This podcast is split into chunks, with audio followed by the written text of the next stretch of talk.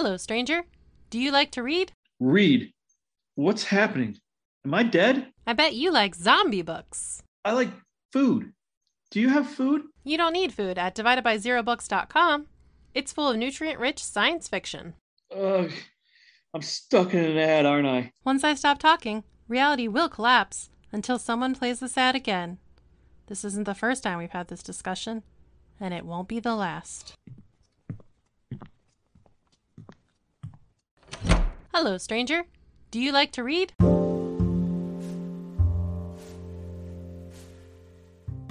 Hey, this is Derwin from the Blanket Fortress of Solitude. And during my sort of journey as an artist, as an independent content creator, I have been lucky enough to meet such wonderfully talented and creative professionals, people that are far better than my silly books deserve. And this guy I have with me today has been the audiobook narrator of several of my works. And he has been described by many of my friends as if a glass of expensive Scotch whiskey came to life. And with me today is Jason Springer. Jason, thank you for coming to the Blanket Fort. Oh, thanks for having me. And like all good stories, let's start at the beginning. Where are you from, sir? I have been living in Wisconsin my entire life. I was born in Milwaukee and uh, probably lived in eight different locations following my dad's job, but always somewhere in usually southeast Wisconsin. You'll probably die in southeast Wisconsin, God willing. Yeah, well, I'm in northeast Wisconsin right now. Oh, well, scandal. Yeah. Um, have your travels taken you outside of Wisconsin? Uh, on vacations. That's Yeah. about it. Yeah. Kind of a home base guy, like, you know, what do I need that's not here in my home? Pretty much want to stay close to family, and uh, you know, when I vacation, I usually just want to go camping, and there's tons of places to do that in this area. So, Exactly. Talk to Yeah. me about camping. Did you camp a lot when you were a boy? oh yeah, yeah. My uh, my mom grew up camping with her family. Uh, she was the only girl, and uh, I believe there were, there were six of them all together. so she had five brothers. Yep. Oh And, boy. Yep. My grandparents would throw them all in the in their camper, or well, before that, their tent, and uh, just take them to all the different campgrounds in the area. Ever since she was probably six. I and- bet she got a tent by herself and they slept in ditches. The boys slept in ditches like dogs. Pretty much. Yep. As it should a lot of favoritism. As it should be. Yeah. Um, you know, I remember uh, my parents gave my sister two cars when we were kids, and they sent me to the army instead. So I'm like, yeah, that tracks. That makes sense.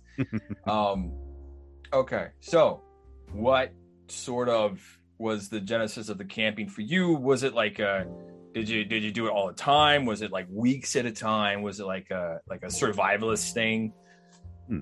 Yeah, it was uh, what what you'd call now uh, car camping. Car camping. Yeah, you'd, where you'd basically load up the uh, the station wagon with all the stuff you'd need, all kind coolers full of food and all that, but not not glamping where you're living in total luxury. But uh, yeah, in the early days, we just had an old, very old canvas tent, and uh, not waterproof at all. But we would go out for I forget if it was two or three weeks at a time, just because that's all the longer the state parks would let you stay without taking two weeks off. They'd Yeah. say, "So, are, do you guys live here now? Like, you know, you can't live here, right?" Well, it is my mom's dream one day. She always used to say she wanted to just find a house right on the lake where we would camp and just live there forever. That's fantastic. Kind I of her whole family's goal, ultimately. so Well, that's not an uncommon story because when I say my family went camping, it was my mom and my brother and sister and I. My dad would work during the week and maybe pop in on a Saturday to say hi and bring us a little more ice. Oh, that was my dad's excuse for it all was I was in the army. I don't need this. I did this already. You know, Uh-huh. there's bears out here. Yeah. like, I, yeah, no, just be like, oh, baby, I got overtime again. I don't know what to tell you. I'm sorry. um. Okay. So, what was high school like for you? Were you like homeschooled? Were you like in a public school? Uh, public school. I was uh just kind of relatively quiet, nerdy kid. Didn't uh didn't really do much for extracurriculars. Just kind of played video games and Magic the Gathering with my buddies. That's awesome. I was uh, I was always very uh very sheltered Like, and I didn't realize it till after high school. until after that I would have I would never even known what a bag of weed was if you'd have said it in front of me in high school. 'Cause all my friends were straight laced too. Yeah, yeah. I mean, you know, we grew up half feral in a trailer park, so you Mhm. know, like you you learn things. Yeah. I learned Oh. fast after high school. Exact. Well, talk to me about that. How'd you learn fast after high school? Oh, just once uh, I don't know something about it. The the fl- the switch flipped, and once I started going to the community college again, right in the same town I went to high school in, wasn't going far. Sure. Uh, just a couple of my buddies started having parties, and Yeah. kind of started to roll together into bigger and bigger parties. And it's like, well, I'd I'd like to throw a party. I have a place.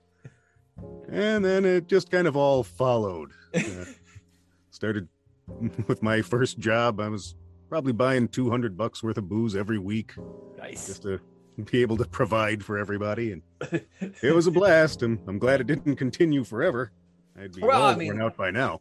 Everyone gets married eventually. Like, and also like we're in our thirties, so like if I drink really more than two beers, my sleep is messed up for days at this point. Yeah, yeah, I, uh, boy, end of January had kind of a makeup uh, New Year's party with some friends, and that's what I consider maybe once or twice a year I get that drunk. Yeah. wasn't that drunk. It's just all I can handle nowadays. I'm just an old man now. Anyway, so your community college experience. Talk to me about that. What'd you study?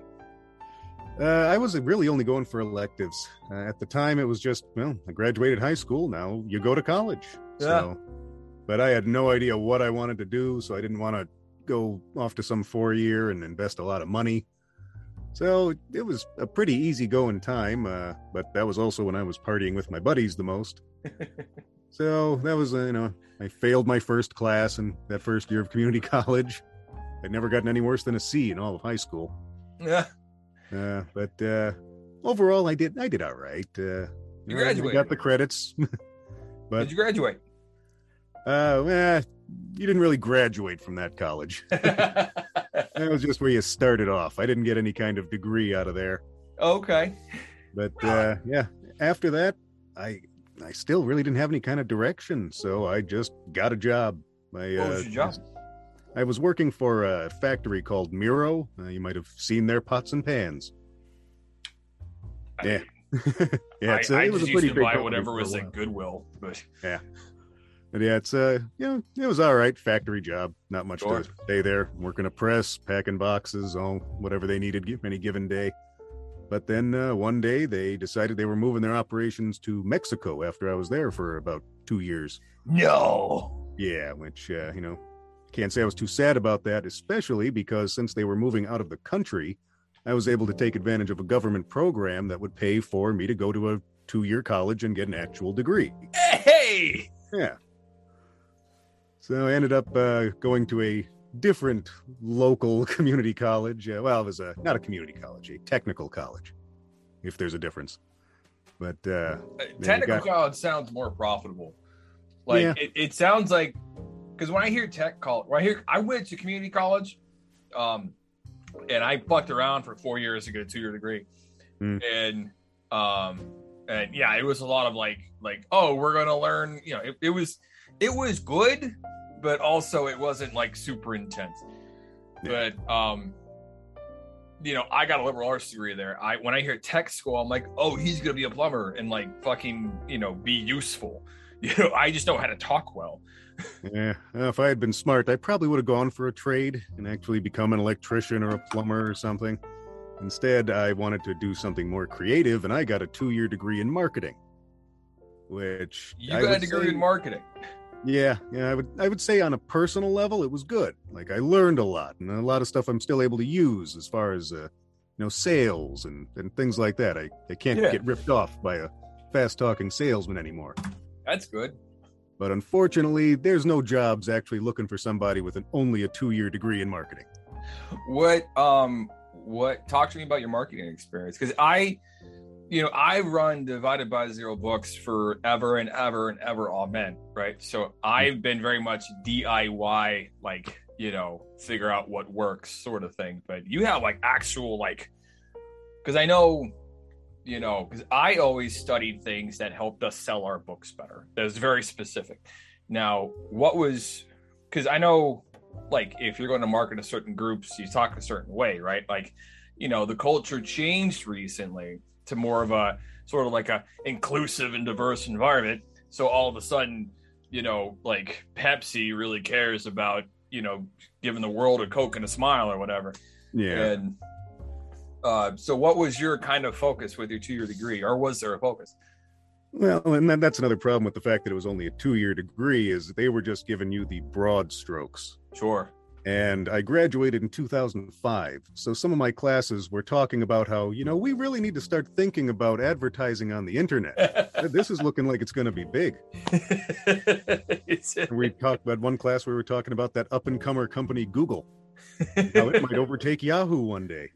So what you're saying is the general marketing principles are still kind of applicable to anything. You're selling and uh, excuse me you're selling an idea you're selling you know yourself in a lot of ways. Um, yeah, it, it's basically like uh, I've retained the philosophy of marketing, but just not a whole lot of practical, applicable stuff still applies. yeah what would you say the philosophy of marketing is? Yeah, a lot of it, uh, boy, my teachers would kill me that I can't remember all of the P's Oh. of marketing or any of I those. mean- things they you mean the us. school you went to 15 years ago Yeah, I suppose maybe they cut me a little slack. 17 years ago jesus christ the pandemic's been going on for two years Some of it's coming back to me. I know there was a product, price, place, and promotion. That was one set of P's of marketing. sure But, sure yeah, it was just all about uh, knowing your customer, uh, knowing where they're looking for your product, so you can be there when they're looking for you. yeah And uh, yeah, a lot of uh, psychology and, eh, like I said, unfortunately, there wasn't a whole lot of just practical stuff. It was like we were playing at marketing, you know, with our projects and PowerPoint presentations, but Isn't that kind of like a Gary Vee video where he says content is king, but marketing is queen? And then, like, I watched this Tim Dillon react. He's like, "What does that mean, Gary? what are you talking about? Can you? What do I need to do? Content is king, marketing is queen." Um, yeah, no, marketing is always. it- It's always a strange thing. It, it's it's because especially like you and I kind of run each run our own little mini empires, and we ours cross over and we work together quite often. Mhm. But I'm always like, you know, how do you get your stuff in front of the right eyeballs, right? And you know, the pandemic was really good for that, but we'll get to that in a second. Hmm. So you're done with college. Yep. What's next? Well, it didn't take me long to realize nobody wanted my level of education. They wanted an extra two years and then a you know four years of experience. So I ended up uh, just getting a little job at a uh, copy shop uh, where my wife worked. She worked for a college, and they had a little. Uh, Is that where you met her? How'd you meet her? uh, we actually met uh, shortly. Well, actually, I guess we were still in high school. She was dating a friend of mine at the time. That's adorable. You married a girl you knew in high school? Yep, yeah. That's we have met senior year, and we got together a year after I graduated. I think. I like that. That's great. Yeah. Um, yeah. Uh, what, what is so? What is uh, uh? So you met her at the coffee shop. So how'd that go? Like, what's your guys'? Do you want to talk about that? We can Oh. skip. Yeah, I, I, I can give you the, the quick rundown. Basically, uh, we at, at this point we were already living together. Uh, Oh. When I got my job there, yeah, she was with me through the college and Mirro and all that stuff.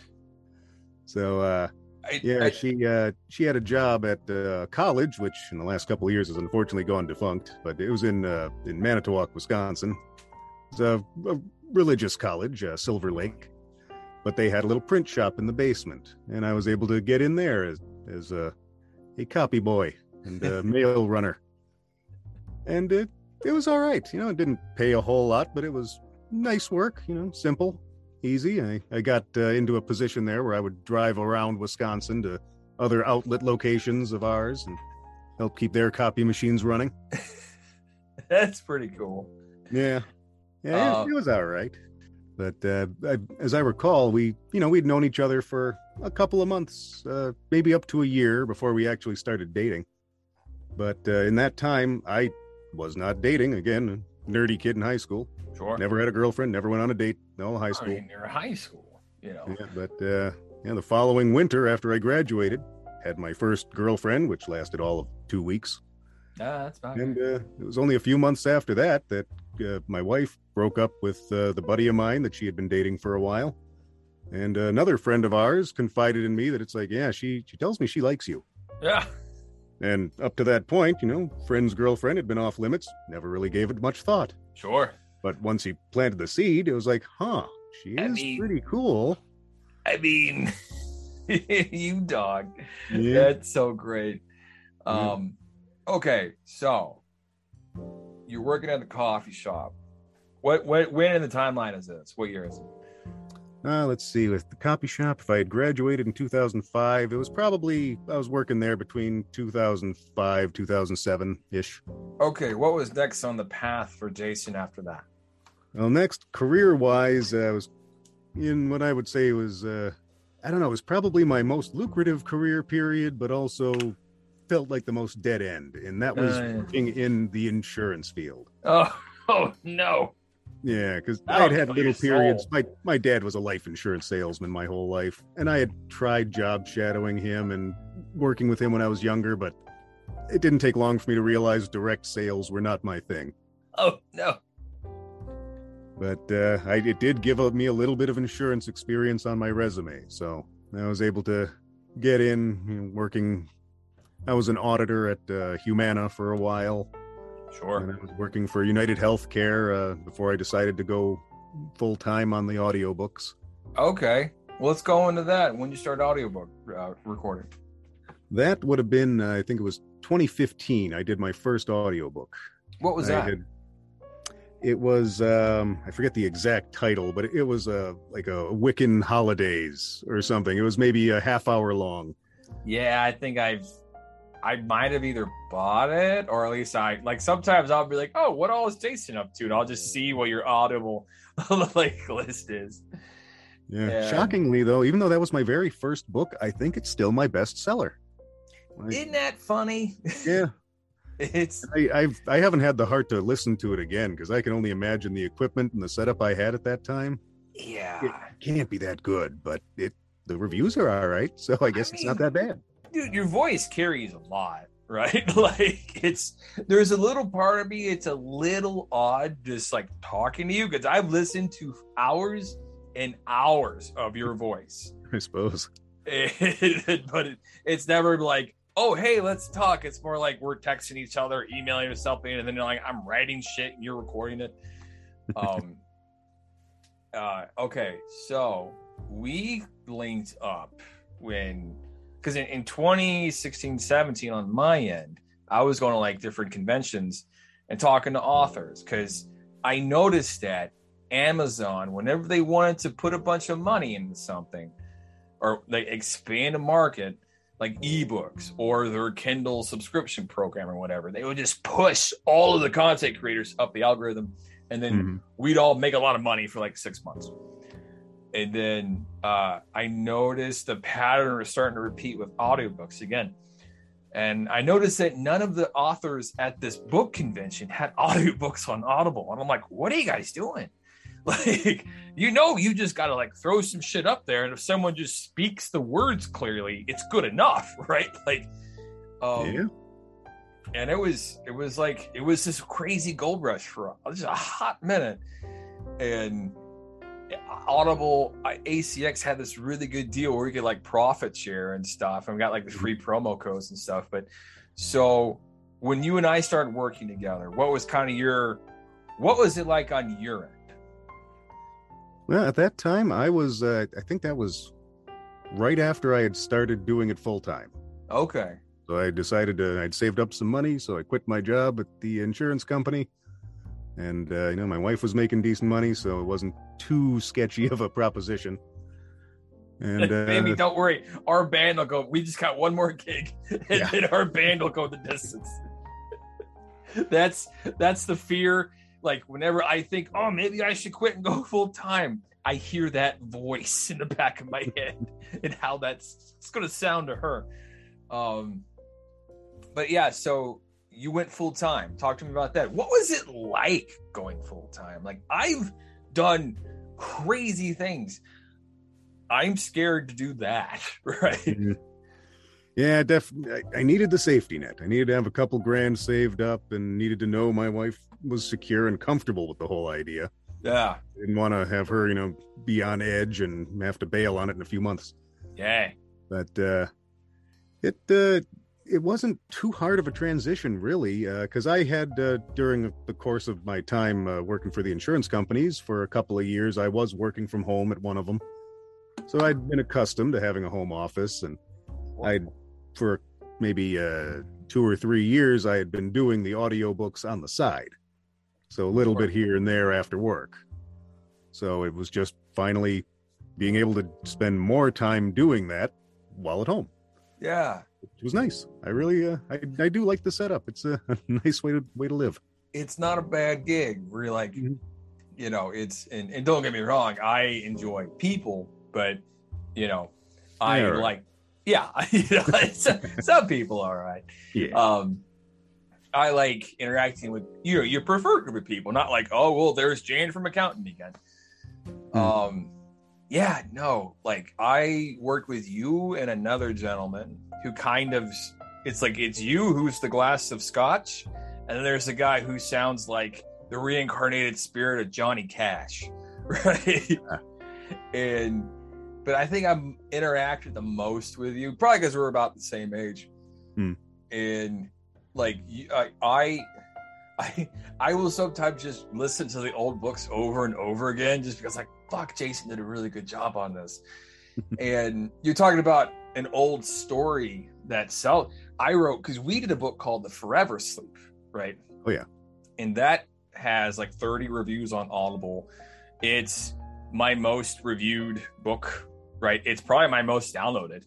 Hmm. It's in the top three anyway.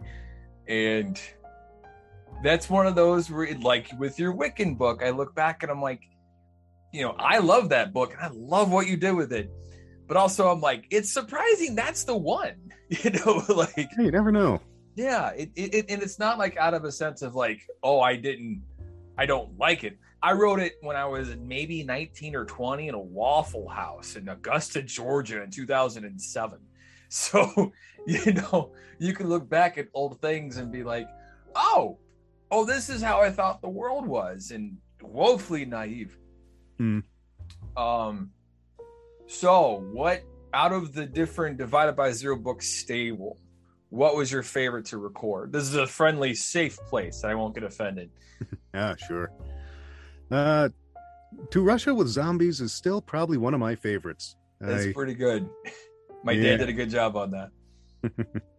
yeah, it was, uh, and probably because it was one of the first ones I got to do with you, and it was the first time I got to do a zombie book. Like, Yeah. normally I'd been just kind of taking what I could get. Uh, some of them were just little instruction manuals or biographies, and nothing terribly entertaining. I, I think only you got did to one on do one or two Bitcoin. works Is that right? What's that? Did you do a Bitcoin one? I did. Yep. Uh, I thought you did. Yeah. And that that's one too. I thought for sure, oh, I'm striking while the iron's hot on this one, and I figured that would sell like hotcakes. But uh, eh, does okay. A couple copies here and there. Yeah, I kind of, I kind of found that, you know, I'm like, oh, this will.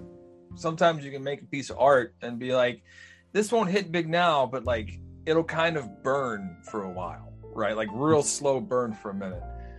Um, let's take it to 2020, you know, because the the shutdown uh was tremendous for audiobooks, right? I mean, you know, Yeah. people died in mass graves and you know death and sadness you it know wasn't but all. that's their problem we're making money jason And, Silver lining. That's all. yeah so there was back in the day uh audible or acx would give you free download codes Hmm. to give out to people and like let's say i give you a code for to russia with zombies then you download it and then audible gives us like a buck 39 right a piece something like that. Hmm. and um and then there are these like ecosystems that grew around it that i learned about in February of 2020 because I woke up one day and checked the charts and I downloaded like or someone downloaded like 25 books real fast and I'm like Jesus Christ. I'm like this is it. I can quit my job. It, no I couldn't. But it Yeah, was no, was a a good time financially. it was a it was it was quite the gold rush and i remember like like the the other guy the johnny cash guy was like yeah you should put all your codes up here now did you know about this before i sent it to you Um, I think I may have. Boy, it's hard to remember nowadays because I, I do. I remember us talking about it. I can't remember if you introduced me to it or not. let's say i did Okay, I'm willing to go with that. I like taking credit for things I might not have done. Um, but yeah, and and while you know the world started burning, right? Uh, I'm we're like like oh, this is tremendous, and like I'm setting off royalty checks, and everyone's like, are you like, do you have COVID? Like, are you like th- there? There's more zeros in the checks than normal, and the fact that there were zeros. Um, and it was really good. And so, for outside of that, in the whole like end of the world thing, uh, Mhm. how was March of 2020 for you? That was uh, it was stressful because you didn't know what what was coming, like where things were gonna go.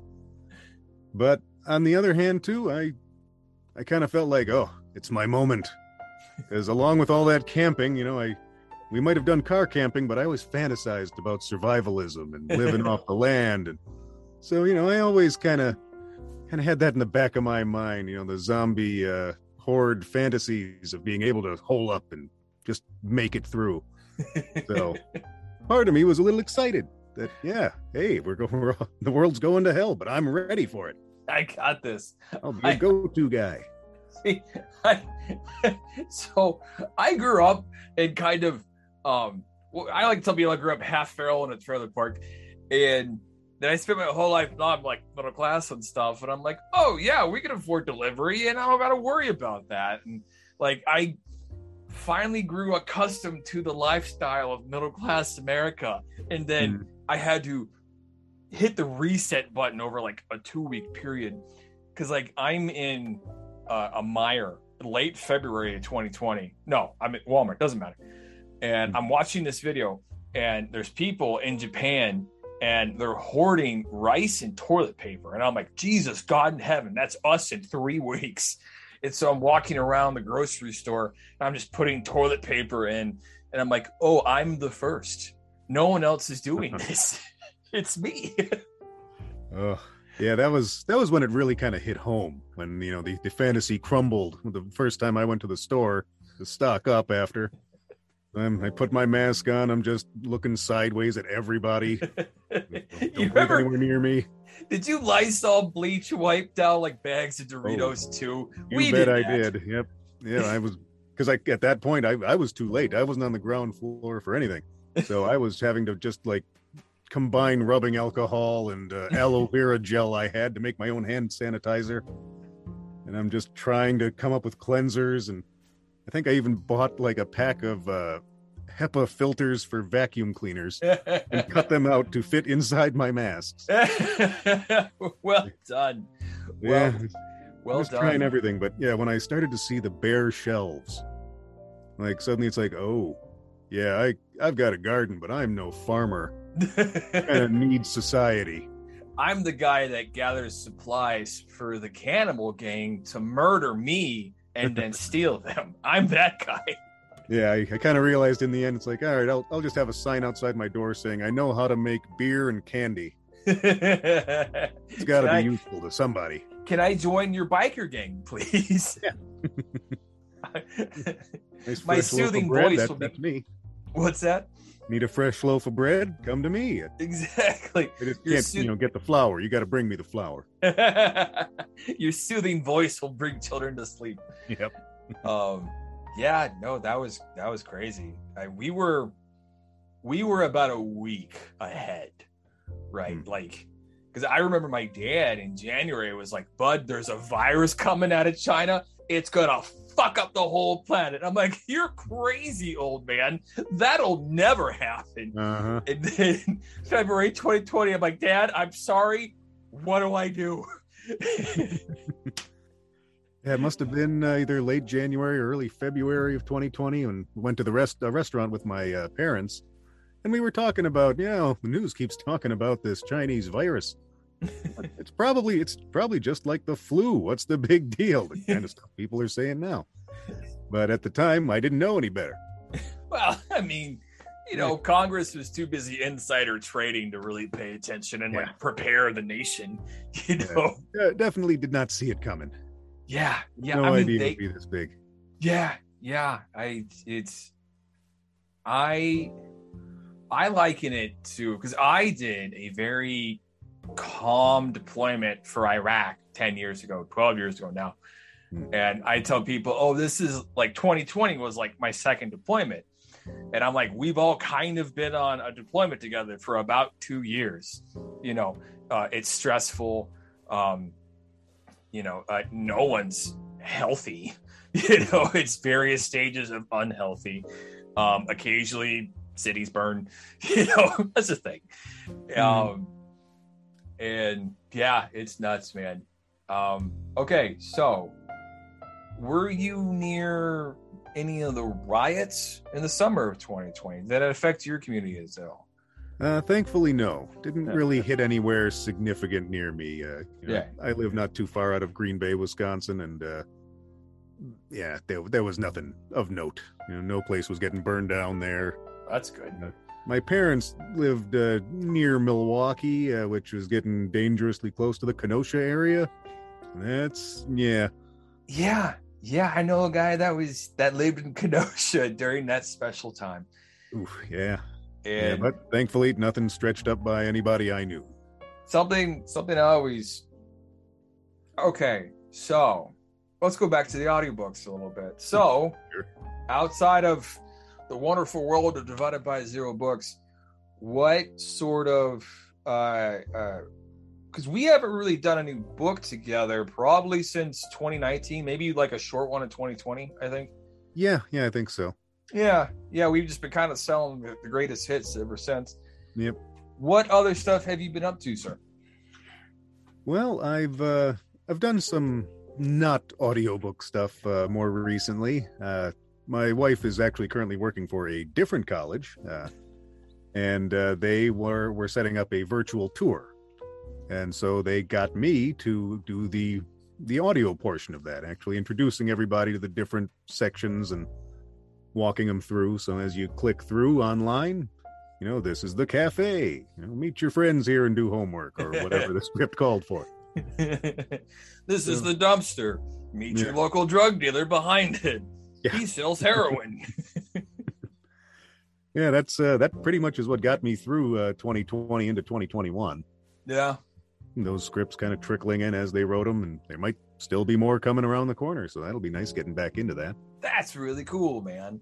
Yeah, I'm yeah, I'm really that, uh, glad that you're fucking doing all that. That's great. Yeah. 'cause- yeah, and that, uh, it's good work, but I, nothing really quite beats the the fun of doing an audiobook just because then you're doing voice acting, not just narrating. Yeah. you put a little Yeah, that, that's where on it gets fun to actually do voices and characters and to get to, to tweak some audio settings to give like a really gravelly zombie voice or Yeah. throw in some sound effects uh, and that stuff is all just fun it, it it's like making a, any kind of art uh, you kind of seeing it come together is a thrill the greatest compliment I can give you is that you do female voices very well because uh-huh. you so clearly have a deep masculine presence in your speech pattern, your cadence, and whatnot. And, but when you do, it's, and it's not, you know, it's not a parody of a female voice. Like, like clearly my voice is not feminine in the slightest. And so anything I would do would just be a parody, almost like a mockery of a feminine voice. But you're clearly acting, right? Mm. Like you're like, oh, this is a female character. And you're changing your tone, your vocal patterns, your presentation to be different, right? But you're not pretending that you're a 25 year old girl or something. It's it's hard to explain, and I hope this is coming out clearly. But it's I'm like, wow, he does that deep voice, timbered son of a bitch does women really well. It's surprising. What was the origin story there? Yeah, well, I, I really appreciate that. I've never been terribly confident in my female voices just because I know I can't can't just raise my pitch and make it sound like a you know totally fool somebody. Yeah. So uh, and I I did uh, early on when I started doing the audiobooks, I spent a lot of time watching YouTube videos and reading articles, just looking for any advice I could get. And one common complaint I heard is uh, particularly people who listen to romance novels when they have to have uh, male narrators doing female voices is it's grating to them when Yeah. they have a guy just trying to talk a lot higher and now he's doing like a Mickey Mouse voice instead of a woman. Yeah. And uh, so what I I just try to do is like and I'm glad it comes through to you is I try to just do it in the acting to try to just have the right emotion for the time. You portray the character of a woman. You don't. Yeah, just trying to you know think you know how is she feeling what what's she thinking right now and just try to emote that and not worry so much about how it like what the the actual volume is or the You're not. You're not Yeah. worried about impersonating a woman. You're worried about portraying a woman, and that's yeah such a subtle difference. But it's all the difference in the world, and it's fucking magical, man. yeah. Like, I will keep know- just a little bit and, and you know up that pitch a little bit and after after effects uh well, you know, only God is perfect. like, you know, I I have one range, and it's sad veteran guy, right? Like, if you need a guy who's been in the military and he's kind of depressed, oh boy, oh boy, I can pull that shit off in spades.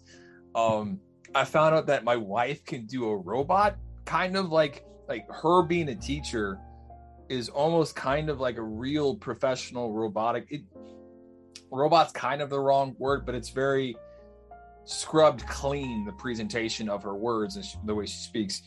And so when I made when I wrote Agent Z and the Zombie Slayers, I'm like, oh, I'm a sad veteran. She can talk kind of like like you would imagine a hologram would. And then I just kind of wrote to that. Like there's a scene where my sad guy character runs into a hologram in an abandoned, destroyed world. And the hologram is just sentient enough to know she wants to die. Right.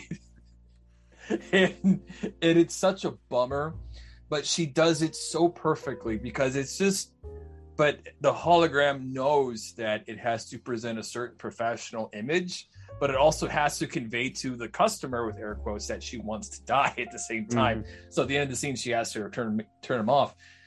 And oh, sorry, I'm just now I'm just bragging about my wife, but you know, marriage. I do still need to get caught up on your podcast, but I believe uh, one of those Agent Z ones I heard was introducing her character toward the end.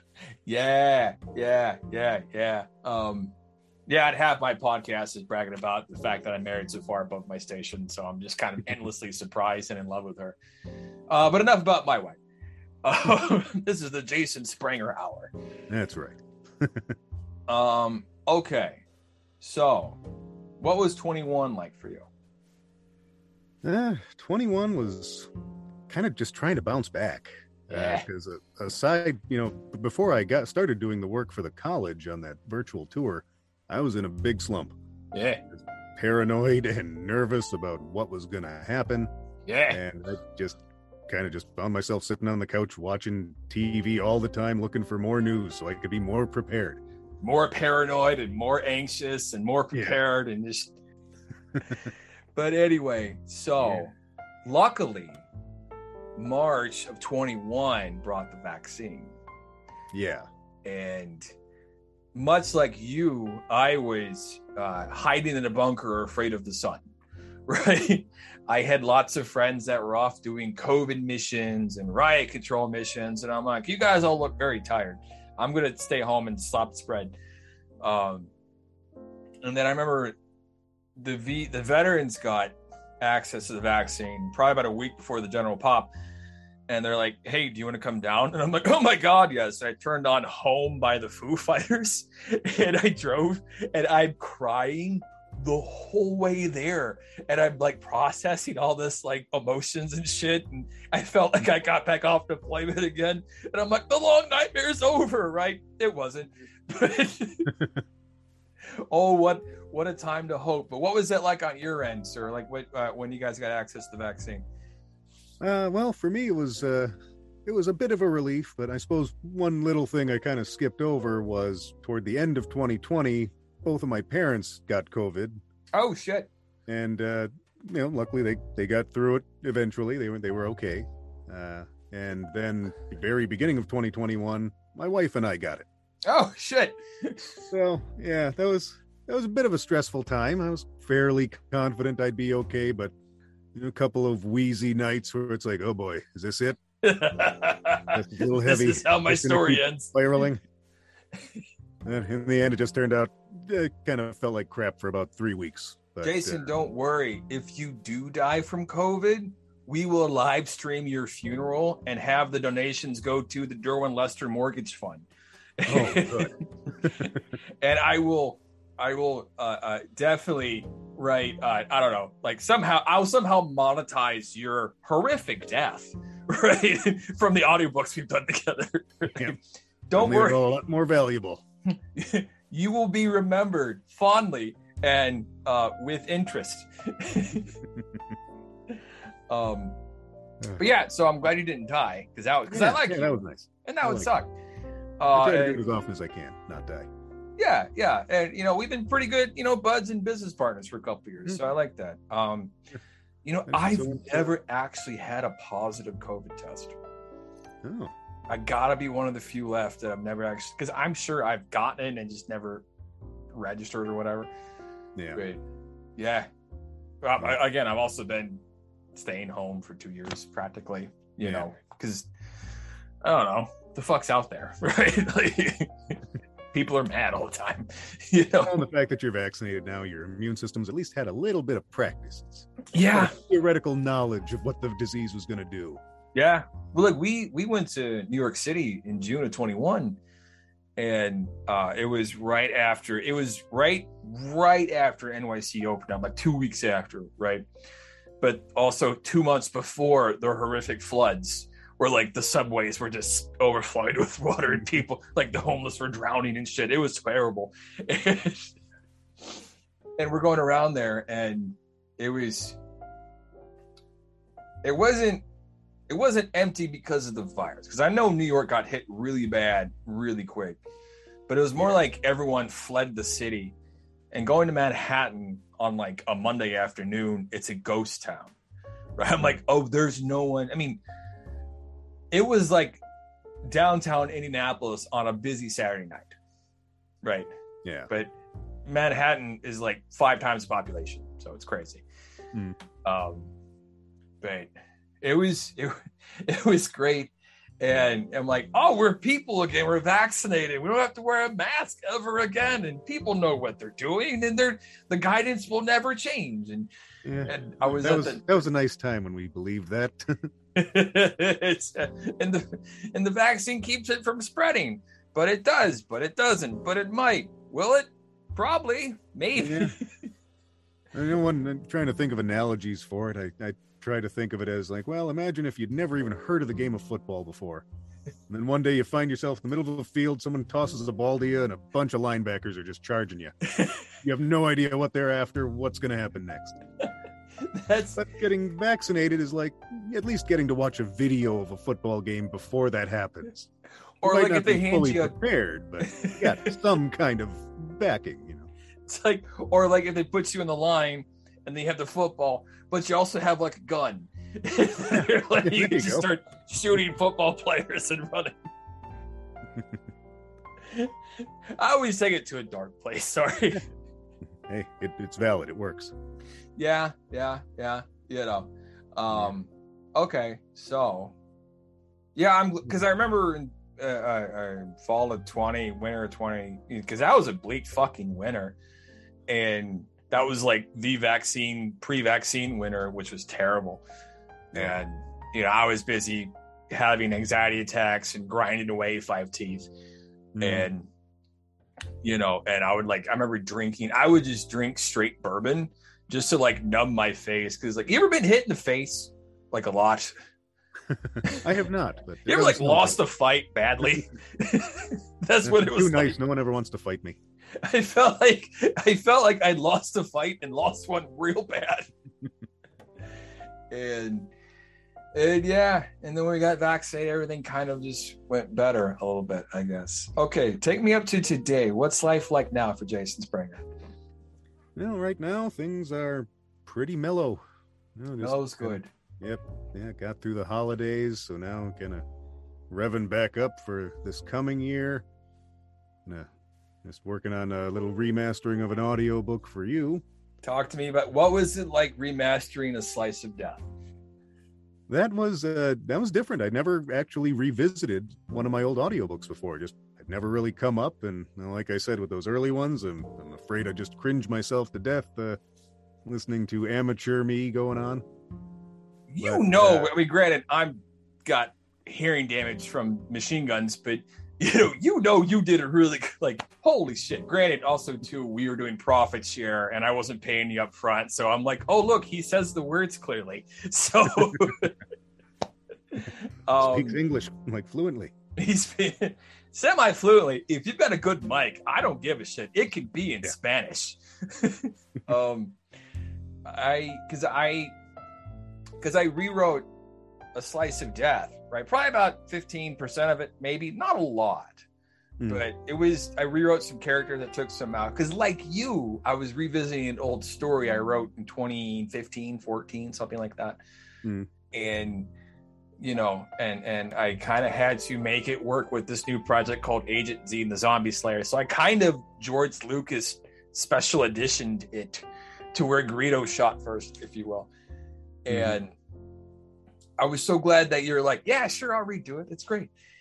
And you did a really good job and the update really works. And Yeah, thanks. it's the the only inconsistency is on my own because Agent Z and the Zombie Slayers is a treatise on post-traumatic stress disorder and sadness and grieving, and then a slice of death is a fun romp through the zombie apocalypse. and totally, they're two completely different works, but Yeah, that's the fun of a multiverse. You can have a little bit of everything. exactly. What was so? What is what was uh, uh, redoing a Liberation of Earth like? Because I've had many people say that Liberation is their favorite uh, of our audiobooks. That is definitely one of my favorites to have done too, because it's just got a lot going on. I get Yeah. to do a lot of the stuff I like with the different voices and the, all the sound effects, and just d- dabbling in everything throughout the chapters.